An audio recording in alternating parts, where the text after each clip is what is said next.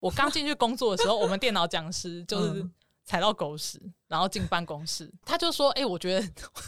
我那时候刚进去工作，我也是故作那他说，我觉得臭臭的。”我说：“没有吧，是你想太多了吧？”他就说：“不不不，我真的觉得臭臭的，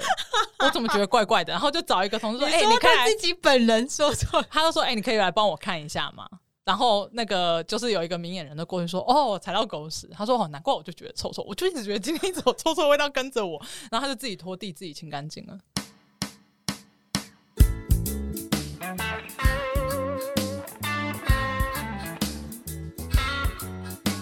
嗨，欢迎来到路边摊，我是摊主吴巧亮。路边摊终于接到第一个夜配内容啦，以下就是我们的第一个夜配喽。台南人剧团最混乱、最疯狂的 K 二世，一生必看的经典喜剧，今年夏天再次回归。二零零五年首演至今，首演版、传奇在线版、建国百年版、十周年纪念版等等等，每回推出呢，都让观众笑到颜面神经失调。今年的青春正闹版，十位生猛火辣的年轻演员再出任务，疯狂扮演超过六十个角色，搭配旋转舞台目眩神音，场景眨眼瞬间转换，邀请你挑战六小时电视影集的舞台剧。K 二四青春正闹版将于七月二十四到三十日在新北市艺文中心的演艺厅演出，购票请加 Open Kids 两厅院文化生活或台南人剧团。五月三十一号以前呢，有全面早鸟的八折优惠，欢迎大家一起来看戏哦。你现在收听的是路边摊的 Podcast 频道。今天我们邀请到的特别来宾呢是有声书学会的木炭，木炭你好。Hello，诶，叫木炭是肤色关系还是肤色关系就是小时候跟那个班上男生互骂，有没有我妈她头发很丑，她就骂我肤色很黑。你干嘛骂人家头发很就丑？我想说你怎么剪那么失败？你头发杂草吗？他就说你你还讲我你才是木炭呢。然后想哎、我还蛮喜欢的。后来我就说都叫自己木炭。好，木炭本人就是一个健康肤色的女孩，然后看起来非常开朗活泼。那今天呢，特别邀请到她来，是因为我们跟她有跟这个有声书学会有点渊源，想先请你先自我介绍，然后也介绍一下有声书学会好吗？哦，我先大概讲一下，其实很多人可能听过我是在抹黑课，就是我们嗯 podcast、那为什么我会做抹黑课？其实是因为关系到我在有声书学会的工作，就是企划行销，就是有一点像是倡议啊、募款这样的角色。抹黑客的名字怎么来的啊、抹黑客就是某一次我们办公同仁就呃，如果大家有听过我们节目，就是另外一个我们另外主持人叫 Benson，我们叫、我都叫阿北啦，嗯，他就那个阿北今天放鸟我，没错，我就说我今天要要来，大讲他坏话。哎，总而言之，就是我们在做一个工作，那个时候刚好选举，然后我们就突然就哎、抹黑造哎、抹黑造谣，抹黑造谣，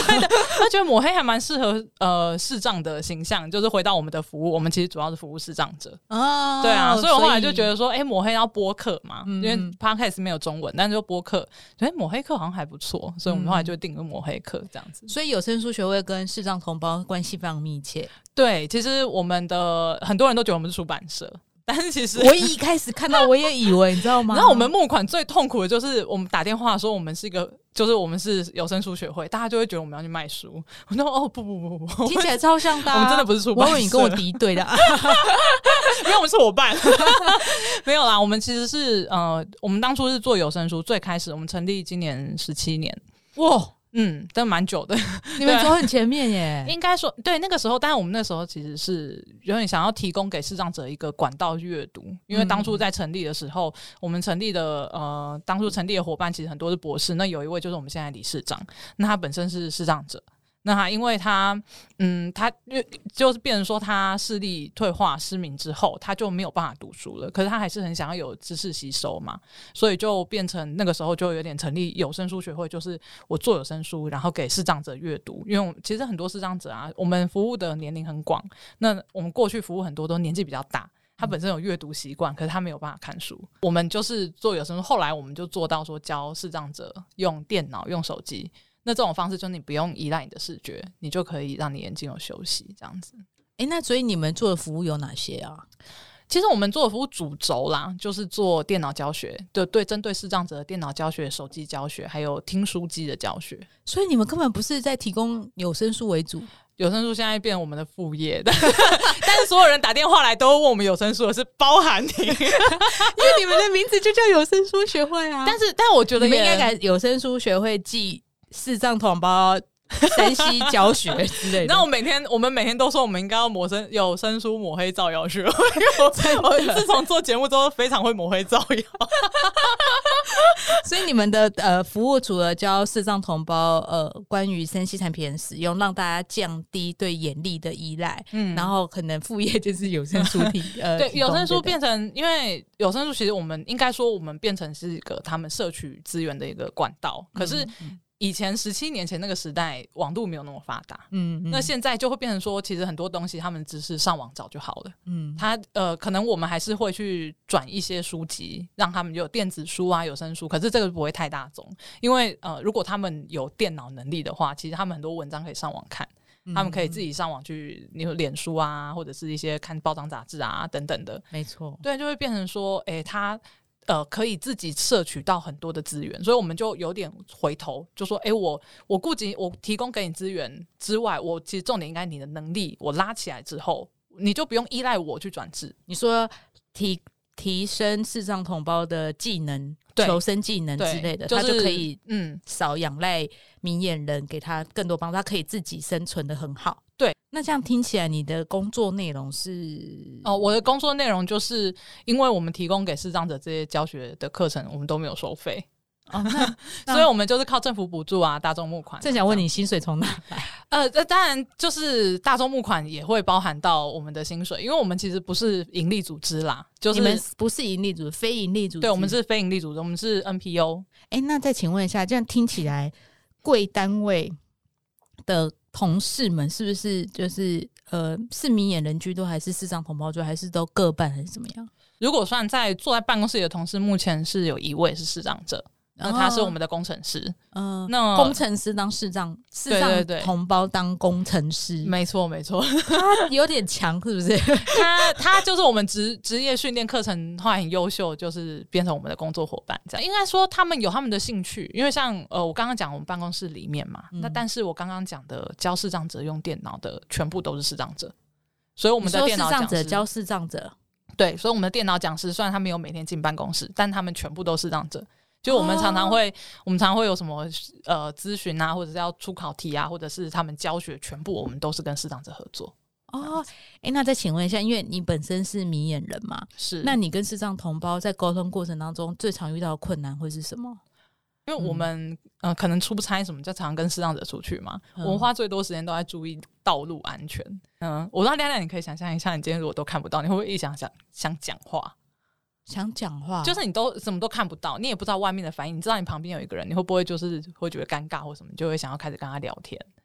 就可能嗯会带、带一点话题啊，或者是说，哎、那现在我听到这是什么声音啊？什么？你就要问嘛，对不对？嗯可是 像我带同事出去啊，他可能会说。哎、这是什么声音啊？这个时候可能一台车从前面冲过去，然后我正要挡他，就是我要看着周围的环境，然后又要说哦没有什么，你说明刚很惊险啊，他说对对对对，就很常会有这种发事情发生。然后他们要不然他们就是会一直跟你讲话，像我们出差，然后老师就会一直跟你说啊，我跟你讲刚刚那个学生怎么样怎么样怎么样。但是其实我这个时候可能要赶着下车去跟警卫说话，然后我就会说嗯嗯嗯，然后开始开车门。就我就觉得很尴尬，可是我没有办法，因为他没有办法知道他我我现在面临的是什么状况。因为他其实也不晓得自己在什么样的环境里面，对不对对？所以他只是他可能会觉得他很相信你，他很安全，所以他觉得他现在可以跟你好好聊天。没错，或者是说有的时候，有时候你会一直像我们那样，我刚看一下时间，你就知道说哦，这个人是你不是你有在暗示？在暗示这样。没有没有，他们不会看到，所以所以有的时候在面前把时钟拿起来，他也感觉不到这样我。跟你讲啊，木太阳说说，嗯嗯嗯，哎、老师，我们剩两分钟。然后老师会闭嘴，一阵尴尬，就你常你必须直接讲出来的意思。嗯、对，其实我觉得我在这个单位话变得更直，因为他不不会感受到我们任何的思考跟情绪。哎、对耶，所以、嗯呃，盲包同学们他们感觉他们所看不到这件事，其实情绪的接受也会比较差。呃，其实不会，但应该说他们呃听你讲话的口气，他们是感，他们有他们自己感觉的出来的感觉啦，就是像那哦种办公室的氛围，他们是感觉得到的。可是他们会他们会读空气，呃他们其实感觉会更那种低气压的对他们可能有时候一进办公室发现，哎、办公室气氛不对，你们怎么了？然后他？他也不敢。讲，然后他可能就会私底下说，哎、哎、怎么了？这样，这样，这然后重点是他这样哎、的时候，可能人都在旁边，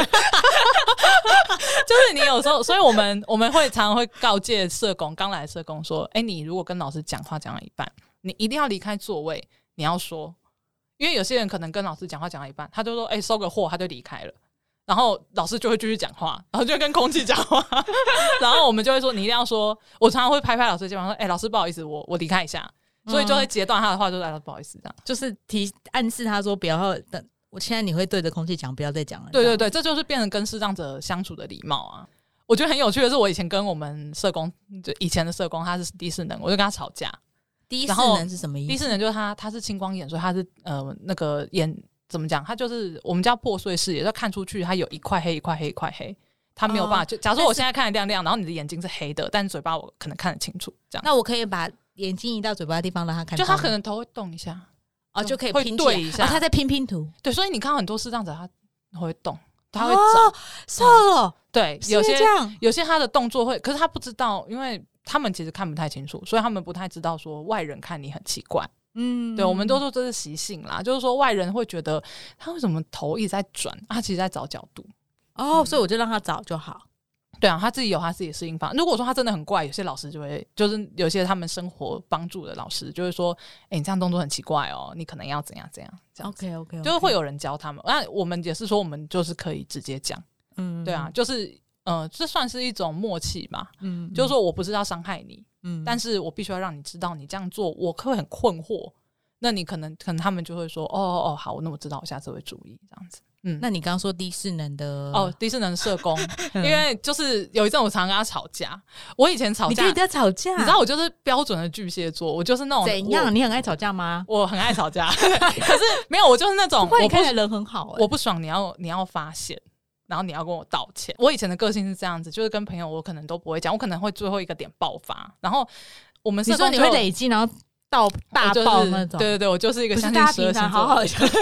对我非常的个性非常的差。总而言之，就是我以前的个性就是我会觉得你要发现，嗯就是我我现在在这个点上我不爽，我就会闭嘴。可是你要发现是不知道怎么发现，对。然后我们那个社工，难拍到点哦。我们我那个社工就很纳闷，为什么我会生气？为什么他讲这个话我会生气？然后后来他就问我，然后我是就是我更过一天不爽消化，对我一开始就更不爽，可是我后来过一天消化，我才发现说不对啊，因为他根本看不到我的表情。他也不知道我在哪个点上我，我的态度其实是再不爽，他完全无法察觉。我就好好的跟他讲之后，他就后来我们就就是算真的，我们现在都还是很好的朋友啦。因为我觉得这个是对我来说很大的学习，对啊，所以我后来就是我后来就可能哪件事情他们让我觉得我觉得很很不舒服的时候，我会直接讲，我就说你们现在这样子是什么意思吗？你给我的这个这个感觉，那如果你不是这个感觉的话，我们是不是有很好的合作方法？这样子，哦，嗯，哎、那可是你刚才又说他们很会阅读空气，那又是怎么回事？那是一种群众的氛围跟压力。哦，对，就是他们，然后他们通常害怕，他们就不说话。害怕就不说话。嗯，他们就会觉得我，因为他们就会觉得是不是我常说错话，然后我就安静这样子，然后就错过了那个和解的时机，或者是说他可能在一个环境下大家在吵架，他就觉得嗯，为什么你们好像怪怪的？但是我还是不要说。我常常听到他们讲，我觉得怪怪的，可是我不知道为什么。哦，可我以为他们的会，比方说这种生活观察力会非常敏锐。应该也算敏锐对对他算敏锐，可是他感觉到的是不一样的，他看到的东西终究还是会呃面向跟我们不太一样。嗯可是如果我们有好好的跟他们讲，他们就会比较能够补齐那个资讯，嗯因为它不太像我们我们啦，我们是看得到肢体动作，那个感觉都不一样。嗯，那我回到刚刚那一题，所以你在学会里面是等呃帮助他们，还是说帮他们？你因为你你做蛮多课程，可以让他们生活自理或是技能提升嘛，所以你主要工作是做这个。嗯，排课是社工的工作，哦，那你要干嘛？我就是走比较走募款，然后办活动。哦，对啊办实体活动。对对对对，就像对外的活动啊，或者是呃，我们会接一些案子，还是有一些方案。可是、嗯呃，进到个个案的服务，就是说他们可能关系到这个个案的需求、心理的需求，嗯然后家长的需求什么，那个那个谈话很多都是社工在去做，嗯那他们的专业。可是我就是比较偏向，例如说，因为我必须要跟大众去说明，就说，哎、为什么我需要这笔钱？我这边有什么故事？所以我就会我的个性就是我就会去接触个案，嗯我也会去，我也去办活动，然后去跟家长聊天，去跟老师聊天。对，但是再进一步的服务就是交给社工这样子。哎、据我所知，志工是需要经过训练的，社工社工呃，社工是有、嗯呃专业性专业训练的，对不对？嗯对。那志工哎、社工的部分有因为不同的障别，所以有不同的训练方式吗？嗯，应该说社工他们的专业是在于，例如说资源上的安排，嗯然后还有了解个案的状况，还有一个我我认为很重要的就是他们怎么样专业的排遣他们的负面能量。对，嗯我刚刚就是很想问这一题耶，这样的社工他还必须有心理专业，是不是？呃，不用到心理专业，可是他们会有一些专业跟私生活的，就是工作跟私生活的一些划分。什么意思啊？就是说，呃，像我们有的社工的作风，就是我回家都不会接电话，因为你你不可能让我永远的情绪劳动，我也有我的能量的负荷。嗯，可是我回家就是，如果个案有什么状况，我就是没有，你就是不要跟我私底下联络。嗯，对，嗯会有会有一些划分、就是公。私分明啊。对对对，然后还有像有些他们就是会注意啊，例如说不收礼物，不收，嗯因为有些个案他们可能会送礼啊什么的，那他们有一些就是会坚决不收，或者是因为他们他们知道收的后果会是什么，就是他们可能会判断说，哦，这个个案可能你收了之后，他下次就会跟你说，哎、你上次收我礼物，你为什么不帮我？哦，就是他们会比较很，他们比较清楚界限跟个案的界限划分，他们不能让个案太过依赖，嗯但是他们又会知道个案的需求，所以他们在呃像实习，我们都会有实习生，他们实习过程有时候会让他们接触个案，就是会让他们先知道，因为其实很多不同的需求嘛。然后像我们来我们实习就是神经障碍，那有些他就可能去儿少。妇女之类的，他们在实习过后，他们就会知道说他的专长适合哪个障别、哪个领域。啊嗯对对对，但真但是基本的素素养就都一样。嗯对啊嗯我们我们一般明眼人对于呃呃视障者他们的一些既定印象啊，比方说。可能觉得你们也很常聊嘛，比方说嗯过马路会不会很危险，注意 对交通安全的问题。，对，然后还有他们在阅读上，在艺术欣赏方面，都可能嗯跟我们想象的路径，或是我们很直觉的觉得的东西会不太一样。嗯那刚才你有提到说，你也教他们怎么使用电脑，不管是使用电脑或是阅读这方面，你可以跟我们分享一下吗？我蛮好奇他们怎么用电脑的欸、他们其实我们就是教一个软体叫 NVDA，它叫荧幕报读软体。那我觉得跟听众最简单的讲法就是，你的电脑动作都会有人念给你听，就是你说 Ctrl C，对对对对对对对，然后可能就是复制之类的。然后他可能呃桌面上有几个图示，这个图示的内容是什么，他就会念出来。那他看 A 片的话怎么办？哎、他不小心点到一个色情网站，色情网站我觉得最麻烦那广告太多，对可啊，能会迷路。但是我觉得他们一定有他们解决的方法，然后按播放键，按一个空白键就可以播，就有点像看 YouTube 一样。但他们就是很会跳过广告，因为我们老师很爱示范 YouTube。你是哎、所以你刚才是说，比方说呃一个荧幕出来，然后他我们现在有很多那种广告，你知道，连我明眼人哦，坦白说，我像点一些雅虎啊什么的，你知道。嗯，那么新闻那个广告爆炸多，然后我还要等他的叉叉出来，我觉得很不爽，而且我还对等很久，我还要找半天呢、所以其实这种我们就是说无障碍没有做好，就是他们用其实会很困难吧，就是他们可能要多好几层。像我们老师在上网的时候，有时候上一个陌生的网站，他会觉得，诶，为什么我现在走不过去？他就会找面人帮忙。然后我们就会看了之后，我们就说：“哦，老师，你现在画面那个什么东西？”他如果说老师说：“那我现在换一个方法按了。”哦，可以了。他说：“哦哦那那我知道我以后这个网站或者是碰到这个状况，我要按什么键，它就会消失。哦对，这也是我们教学的内容。就是其实嗯盖板广告真的很麻烦，然后你还是第一次要有明眼人去帮忙。所以不管不只是生活上，就是可能肢体障碍的同胞需要无障碍空间，在网络空间上、电脑空间上也嗯需要无障碍空间，非常需要，给视障同胞他们使用的方法。因为对，是尤其因为无障碍，我们都说是 for 所有人啦，但是其实视障者是最明显的。嗯对啊，因为他们我们常常看他们上网迷路，就他们对啊，会你上什么虾皮、怎么办？哦，虾皮真的是被骂惨了，真的吗？但是它 PC Home 很好用，啊你说我怎么差在哪里？他们的无障碍做的比较好。PC 你说 PC Home 嗯，像我们老师很喜欢示范 PC Home，就是说我们甚至上课会教个案怎么用 PC Home，因为很多个案它是不能怎么买？你的意思嗯对怎么买，所以他们点到网址面他会念出他会念，他会念，他会念。我们导师很爱买科学面，他会念出什么品牌的吗？他会念，就是他呃，他会因为 PC 用的标题都设的很清楚，嗯然后他们也是可以找到售价什么，他们都跳得出来，所以他就是、哦像我记得。呃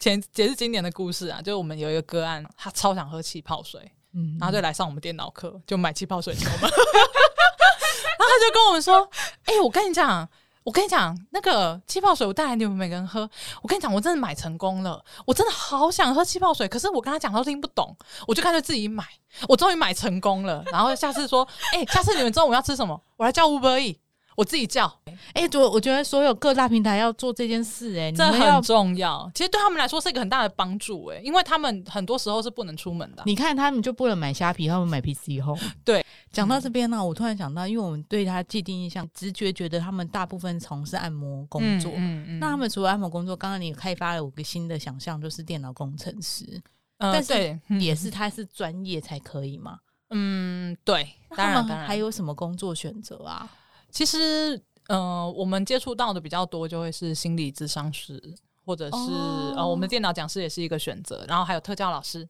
哦特教老师也是，然后电脑工作、行政工作嗯其实都可以，或者是有人就是例如说企划啊、行销，他只要可以打字，就是嗯电脑可以解决的，他们其实都可以做。所以其实并没有我们想象中那么限制啊。就是其实现在嗯你刚刚说那个爆毒软体，嗯了嗯嗯，那感觉听起来就也蛮厉害，他们其实能做的事情也很多对啊，诶，我刚刚忘记讲，我们节目就是这样子简答，哦。你说抹抹抹黑黑客，客对。抹黑客是这样子的简对，就是我们因为电脑声音编辑，然后制作成电有声书，这些都是视障者在做。嗯，那我们一般来，我自己知道是说，那个视障同胞他们读一般的纸本书的时候，嗯他们就是那个点点点点字点字点书的那种，对不对？嗯，那那个可是因为现在你们我们也都开发了，你们很开发得非常早，就是很多有声书，也很多志工朋友在读嘛，对不对？嗯那他们现在阅读的习惯有改变了吗？视障同胞们，呃我觉得对视障同胞来说，电子书是一个比较资讯比较快吸收的选择啦。那有声书其实，呃，应该说，我接触过很多老师，他是喜欢听有声书的。因为他比较有多的时间坐在家里，然后他就会慢慢听一些有声书这样子。要说他们习惯改变，我觉得应该要这样讲，就是他们其实也就是这个管道才可以读书。哦，对啊，所以其实对他来说就是两个选择。那嗯像有一些他们是听习惯电子报读的声音了，可是如果今天像是有一个有声书朗读，像我们老师常常就跟我说啊，我们以前做的什么书是很好的，他觉得我哪里好，他就说他这个配音很好啊，演技很好啊，他觉得整个氛围很好，他常常会讲。那我觉得就是速度，只是速度，就我所谓的速度是说产出的速度。嗯有时候他想听有声书，他也听不到，他就是只能选择电子书，他也不可能选择纸本书嘛。嗯而且我们接触到很多个案，他其实不会点字，嗯，啊，真的吗？点字其实蛮难的。啊，真的哦，就是呃，应该讲说点字，它其实比较针对于先天的视障者，因为点字它要学的那个规则比较复杂，然后呃，后天的视障者他其实嗯，他学习他没有办法经营在那个环境里面，嗯所以像我们接触到后天的几乎都不会点字。你的意思有点像说，你已经三十岁之后再去学一个英文，嗯，就从 A B C 开始学，会学的比较慢，或者一定会学的比较慢。然后可能也学不太好。对啊，像我们理事长常说，他那个时候每天去学学学，就他摸出一行字，好不容易摸出一行字哦，你可能就是摸出就是什么地呃，不用讲地址啊，可能就只是五个字而已，他要花一个月去学，就是他他花很多太多的时间了。所以如果今天是用报读，他学会电脑，他其实全部都可以用读的给他听。嗯，嗯，哎，真的没有想，我既然这么无知的觉得所有的视障同胞都会点字，哎，My God！其实我们单位除了电梯之外，其他都没有点字的标识。我觉得这算算是蛮特别的，就是一个视障单位，其实像开关啊什么都会有对点字，啊，可是我们全部都没有，我们就随便贴一个贴纸而已。啊，他怎么知道在哪里？他就是摸这个贴纸，他就知道这个凸起来的地方是，例如说他摸摸到一个凸起来，他就说哦，这是男侧开关，那另外一个没有就是女侧开关。说他们常常会开错灯啊，不陌生个案，他们不知道，他们就是会开到。就可能会上厕所要关到女厕的灯，然后其实我说就是有上一半段灯被关的，对，然后我都会很镇静的走出来，因为我觉得我还是要留给个案一点自尊。不让他发现他关错灯。哎、我真的 always 要镇定、哎，就是有时候看到一些很有趣的事情，就哎、我我要讲，就是像我刚进去工作的时候，我们电脑讲师就是嗯踩到狗屎，然后进办公室，然后我觉得当下真的是这有味觉吧？他就说：“哎、我觉得我那时候刚进去工作，我也是故作那样说，我觉得臭臭的。我说没有吧，是你想太多了吧？他就说不不，我真的觉得臭臭的，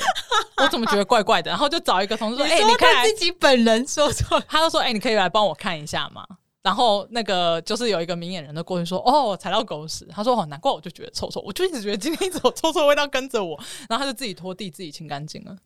他怎么拖？他就是他就知道拖把在哪，他就拖着地啊，然后就会问说：“哎、你们你们我有没有拖干净？你们帮我看一下。”这样，所以我们就后来我我我那时候学到两件事，第一个就是镇定，就是因为对他们来说，不是，那你干嘛不跟他讲？没有，我真的我真的没看到，我真的是没看到，我根本没有注意，但是你也我也没闻到 那个屎，应该算干净的屎，只有当事人才闻得到的屎，我真的没闻到，因为我嗅觉很敏感。可是我我当下我就说，豪哥你想太多了吧？哎，我把它这样叫出来了。好，总而言之呢，后来他就是拖，然后后来我第二惊讶的是，他居然自己拖干净，哎。我那时候刚进去不到一个月，他自己拖干净，然后就是很镇定，而且他也没有说啊好糗好丢脸，没有，他就自己解决掉，然后就说：“哎、你们看洗干净了吗？”好，然后就去洗鞋子，就自己就弄弄好。哎、他们日常是不是很常踩到狗屎？我我跟他讲会有点过分。不会，我以前访问过一个老师，他就说他碰到的个案都会刚好避开，所以我后来想到，我认识一个没有避开的。不是，我觉得刚才那个呃豪哥哦，可能会觉得你改一整笑，明明就有踩到，你还跟他 可是我觉。得他们在路上踩到脏东西或什么，对他们来说真的很常见，所以我觉得他们自己有他们自己的方法，所以我后来就觉得是日常。就像我每次看到蟑螂，我都会尖叫，他们就会说：“嗯，那你知道视力不好的好处了吧 对耶，？”我大翻白眼，真绝望很有道理耶。就是像路上可能水洼什么的，他们可能哦比较难、水洼什，么，他们就用手杖，手杖可以听到声音，是不是？呃，应该说他们手杖就是会先去探路，嗯他可能探路会碰到前面有障碍物，或前面突然下去，他们就要转向这样子啊。所以他们很手杖很常吐掉晒。诶、有可能，可是都丢赛我是没有，我是真的很少看到，我真的很少看到、诶，其实我们那段路狗屎应该不少，但我真的很少看到，好神奇哦。哦，对啊，那那还有另外一个就是呃，因为我知道视障同胞有很多有那个有配叫配吗？就是那个导盲犬。呃，应该不算多，不算多。对啊，那个是有条件的，呃，对对对，怎么条件呢、呃，我们之前有访问导盲犬学学呃导盲犬协会，嗯他就是讲说，第一件事他一定要会用手杖，嗯，就是说你要会，就是你的定向能力。什么叫？会用啊？有有不会用的哦，有很多人是不拿的，就是他们可能觉得不需要，不是手杖不就拿起来前面打打打打打打，这个需要学哦、他有一些技巧，就是他他必须要有一些技巧，让你知道感知到说，例如说你摸到了，你手杖要怎么拿出去，然后怎样呃摸到地面什么感觉，你要怎么避开障碍物，然后你的你的手杖的幅度要怎么放，这些都要学。然后哦还有一些，天哪，我以为拿个棍子在那边晃晃晃就好了。对，其实其实还蛮多技巧，例如说上楼梯，他是要他会探路，说他这个手杖可以帮你去探这个楼梯有多高，然后下一阶在哪里，那你就要怎么走。所以像标准的手杖拿法，他们可能会走楼梯的时候他们会换，就是或者是他们有些是用刮的，有些是用点的，就是每个人的习惯都不一样。但你说从走路变楼梯中间要换手杖，拿手杖手势势，手势，对对对，哦标准的这话，这这这嗯，对，就是我我有时候偶尔会看我们老师怎么用，因为在一个陌生的环境，然后可能像我这种普通工的人，就是很会带他踩空，所以他就会用的非常的谨慎。对，然后我就会看他怎么用，我就会后来我就我会我会讲啦，就是、哎老师前面有楼梯哦，他就会去摸多深，他说哦好，然后就会这样走。嗯对啊，，所以这些都要学。所以嗯，配导盲犬的第一个要学会手杖，然后最基础的一定要会。他呃，除了手杖他要会之外，他还需要的应该是一些，例如说怎么跟狗生活，然后怎么照顾狗。所以他要学会怎么照顾狗。他们前面会有一些审核，然后再开始训练，然后还要跟狗媒合，然后相处。跟狗没合怎么没？因为狗的个性不一样，人的个性也不一样啊。所以我可能去挑一个可能跟我个性合的狗。就是他们会去帮你，就是他们中间的人会花很多时间让你彼此熟悉了解，当然也有失败的。然后、哦其实我觉得导盲犬协会他们蛮辛苦的啦，因为并不是每个人都适合用狗。嗯，对，然后还有很多人，他们可能对于狗是有，嗯，他们就是很多人就觉得啊，好像很好，但其实你跟狗相处，你是要付很多的，因为你跟它是合作伙伴，对啊，所以你要花，你也要花心思陪它，就陪它玩呐、照顾它，帮它捡大便呐、这些事情都还是我就是想问这个啊，就是因为我自己本身有养狗，然后嗯我觉得我照顾它居多啦，但是因为它嗯不是导盲犬，它就是一般的家犬这样，所以比方说嗯我要散步回来，我帮他洗手洗脚啊，然后要擦屁股、擦耳朵、擦手、擦脚，然后还要偶尔陪他玩，消耗他的体力啊。然后它嗯早上起来，像今天早上六点多，他就把我叫醒，跟我说他要喝水，哦，气死我！你喝个水而已，我要起来帮他开门，让他去喝个水，然后。我就是想到说，如果像视障同胞，他就他们彼此之间是互相的 partner。可是，比方说，我明眼人照顾一只狗，我都会觉得我要花不少心血在狗狗身上的话，嗯嗯那他们怎么帮它洗澡？怎么让它剪指甲？然后怎么发现它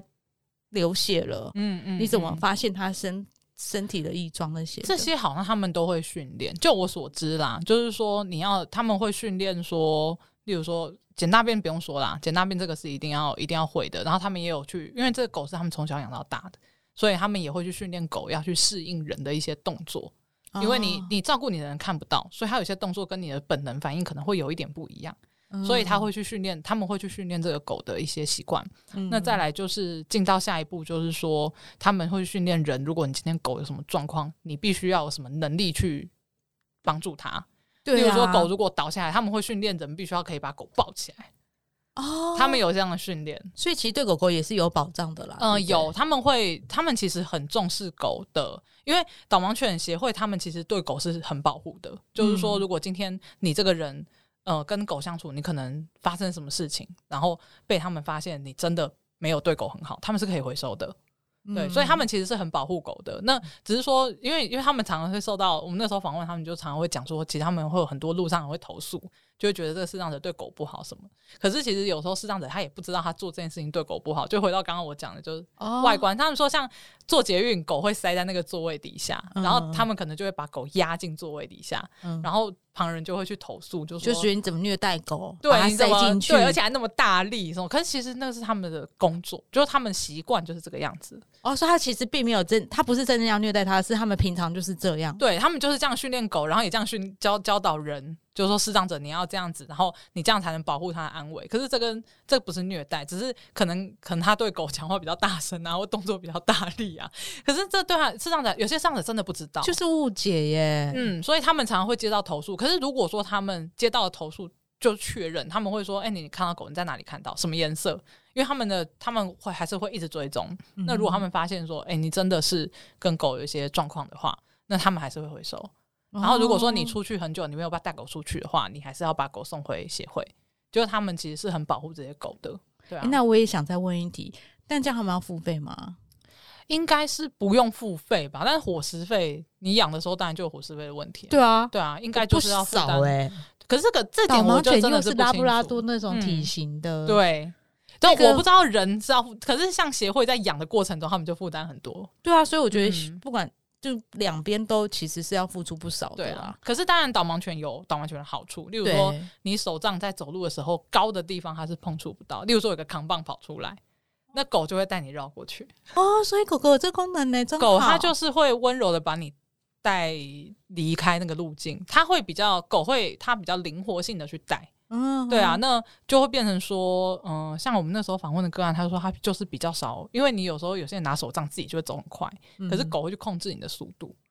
对啊哦。所以你就会比较安全。嗯，哦哦哦，好，那好，在我还想一提，就是因为我们最近很多展览，嗯，那我想知道视障同胞怎么看展览。呃，我们会蛮多时候，像我们带视障者出去，像、嗯呃，今年跟去年我们都带他们去那个一个美术馆，就是北投的凤甲美术馆。哦，你们是你们会带他们去看美术馆？嗯啊，因为那个美术馆的行政人员人也很好，他就是想要让视障者多进展馆。可是视障者其实进展馆真的是有距离，就是因为他他就看不到嘛，嘿然后有时候你你也摸不到，所以我们后来有些根本不能摸啊。对啊，所以我们后来就训练一些志工，就是让他可以用口述的方式，例如说，我记得去听导览。就听导览，或者是说你要怎么去叙述，让他们知道眼前的东西大概什么感觉。例如说，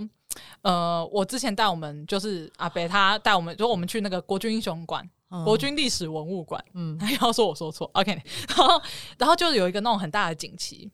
那我们就会说，哇，有一个好大的锦旗，上面刺的是老虎。他们根本没看过老虎，先天盲的人根本不知道你在讲什么。看对耶，对啊，我就说，哎、我跟你说，是他可能想成一只老鹰，对他根本不知道老鹰什么，他就说哦老虎好。然后然后每次我们我们带的就是说，因为我们都会带我们工程师去试试看嘛，他就会说，所以应该嗯让他们先摸过老虎。对，或者是说他后来我就跟他说，哎、这个锦旗很大，这个锦旗大概是你就是到你脚底到肩膀的高度，哦然后就挂在墙上，对他就会说哦，他就马上说哦，那这真的很大。就因为一般来说的锦旗，我们他们摸过嘛，他们就知道，就是你要用这种方式去叙述，他们就会，哦如果说后天有，就是后天视障者，他们有一些视觉概念，那你就很好比喻，嗯。你就可能就会可能开始说颜色啊，然后说什么哦，你可以说一般的锦旗大概就多大，它大概就几倍啊，嗯。然后它大概是啊，在嗯这颜色都褪色褪很多啊，看起来就是放了几年这样子，嗯。你就是会用要用这种方式去有一点算是类比给他们听，他们才能够加入你的你观看的体验。那我为什么会提特别提凤甲？因为我觉得凤甲还有去呃前年我们去当代艺术馆，嗯，他们都还蛮有心的，他们把一些东西就是做复制品或什么，让他们先摸，让视障者先摸啊。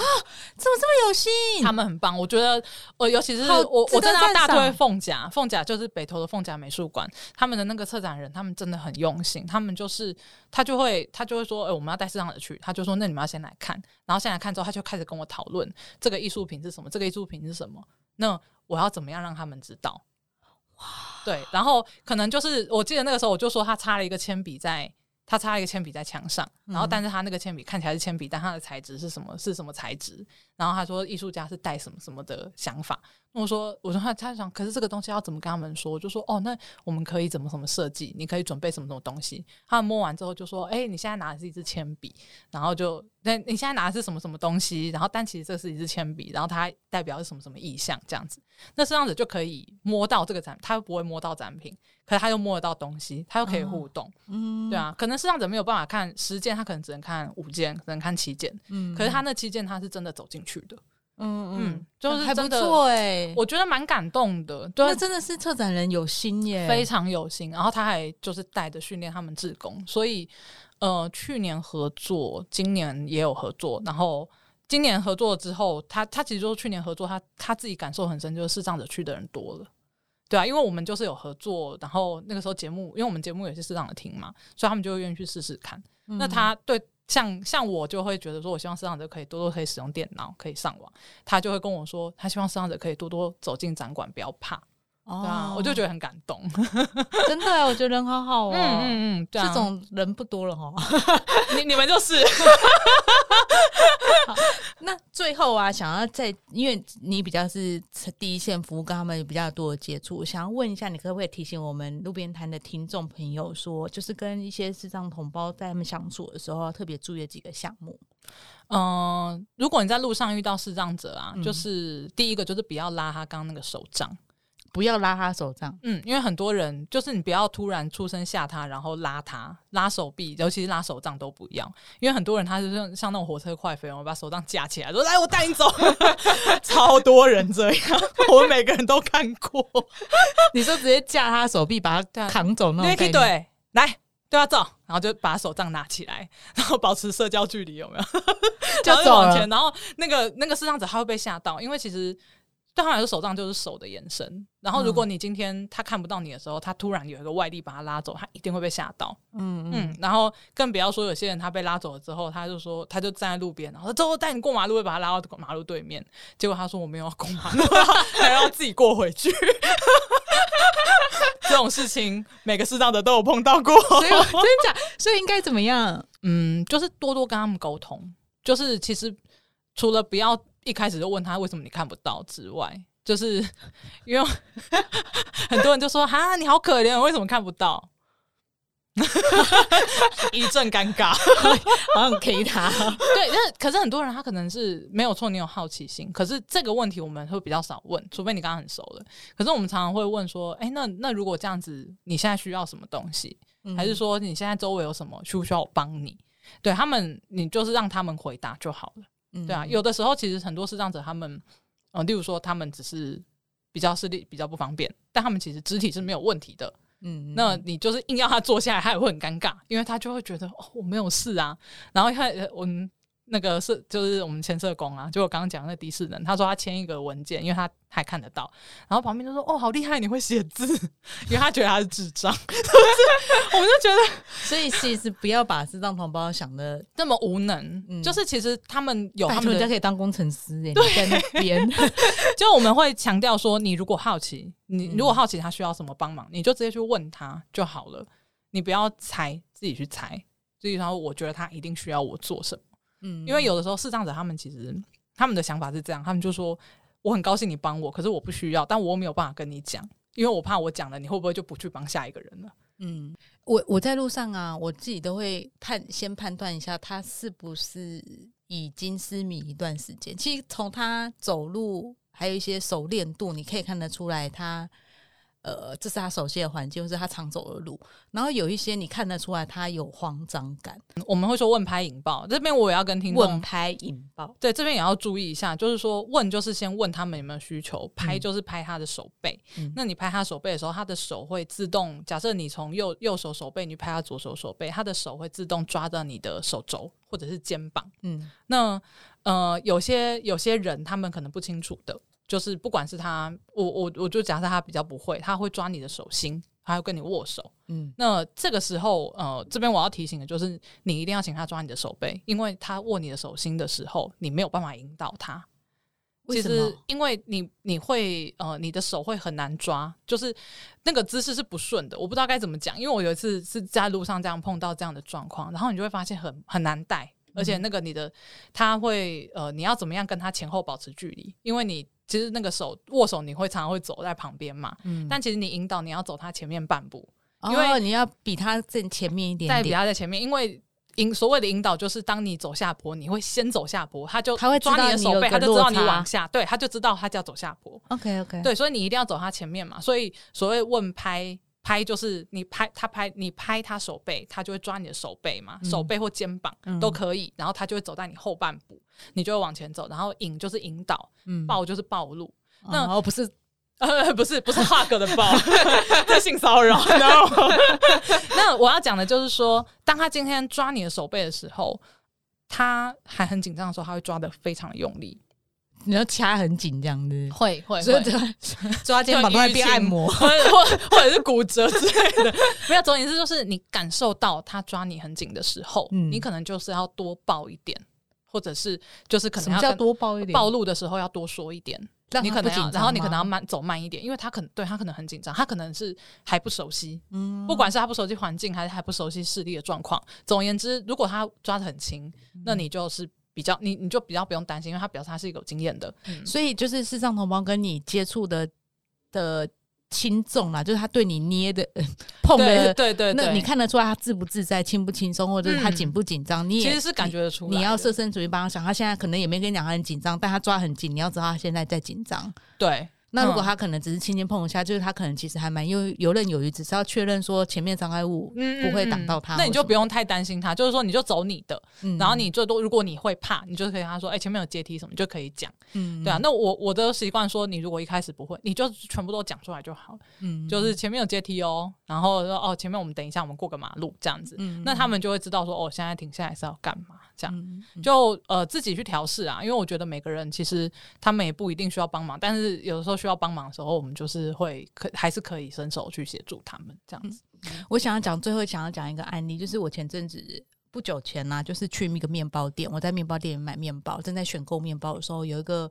视障同胞走进来，但是因为他戴着眼镜。墨镜，嗯然后所以不是很清楚，因为那天也真是大太阳，所以那天我自己本身也戴着墨镜，然后只是进了店里就把它拿下来这样。那因为他戴着墨镜，然后他可能穿着就看起来比较邋遢一点点。他进来之后呢，就站在那边，就站在那个电电动门前面这样，然后那个门就一直开开关关开开关，不是有感应吗？嗯嗯那他就那边开开关关开关关，然后他就再往前走一步，因为他看起来可能穿着稍微邋遢一点，就店员就不来。因为我在选购面包，我想说，诶，会不会他们认识还是怎样？就是我搞不清楚状况，因为我正在选面包。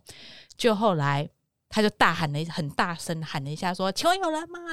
我要买面包。”然后还你知道那个柜台小姐她竟然讲了一句说：“那你买啊。”然后当下我想说，看得出来他需要帮忙，对，所以我就因为我自己托盘已经上面有两三个面包了，嗯然后嗯我就想说，我现在放你，你面包也不能放回去，嗯对不对？就不干净。那嗯但我手两手又忙的，嗯所以我就走过去说，就轻轻拍了一下，我就说你要买什么面包吗？然后因为他就突然讲了很大声说我要买面包，他又讲了一次，然后我就问他说你要买什么面包？就但他都不理我，我不知道为什么。然后那天我想说，诶，是我方法不对吗？可因为我手上拿着东西，又背着背包，然后什么就有点凌乱。就后来那个店员的店长终于出来了，就问他说：“你要什么口味的面包？”就你知道，我这时候发现一件事，诶，对耶，也许他没有办法形容他要的面包口味，嗯你可能只能问他说：“你要甜的还咸的？”嗯还是嗯嗯或我甚至连他知不知道什么甜咸有没有，他是不是能够明确的讲出来都不是很确定。还有他有没有什么不吃的，嗯会不会过敏什么的。总之那次我才意识到说，就是我们不理解他们的需求，然后也不知道怎么帮忙的时候，他们我觉得他那天很。我我自己出来之后心情很差，那天上班买完面包之后，我心情就很差，因为我觉得，诶，我明明觉得他需要帮助，但我不知道怎么帮，也呃，我也觉得我没有做一个很好的帮忙的动作，然后我也觉得店长、店员也都没真的没有办法理解他的需求，所以很想问说，如果再遇到这状况，我要怎么办？你觉得？我觉得，嗯、其实我觉得他们本身可能他们的情绪，可是确实刚刚像刚刚听亮亮这个故事，我觉得，嗯，你刚刚讲到一个很重要的事情，就是他根本不知道有什么，你要他怎么选。例如说，我今天拿给他法国，我也会问他这个法国面包可以吗？对，因为嗯，我我其实在这个工作中，我最可以感受到，就是他们的选择权真的很很少，很少。嗯而且啊、好，我我我可以举个例子，有些像像我有些同事，他们就会比较少走很远，所以我们办公室有一个不成文的习惯，就是当我们出去出差或什么，然后我们中午时间要回来的时候，我们一定会想办法买外面的东西，因为我们的我们的同事他们可能永远都吃我们办公室附近的东西。哦，你说买远一点的给他们吃，不要永远都只吃办公室附近的餐。对，然后我有一次我自己觉得那个时候是我很提醒自己要做的事情，就是我帮我的同事那工程师订蛋糕，他是只有光觉，啊，他有一点点一点点的视觉，然后我订个蛋糕哦，对他可能看到白色，反正总而言之就是我订了一个蛋糕，然后我上面印了他很喜欢的一个火影忍者上面的图案那个角色。就是图案角色，呃，角色那个图案在，但他看得到吗？他就会自己走过去，然后看，就靠很近看了之后，他就说：“你可以帮我拍照吗？”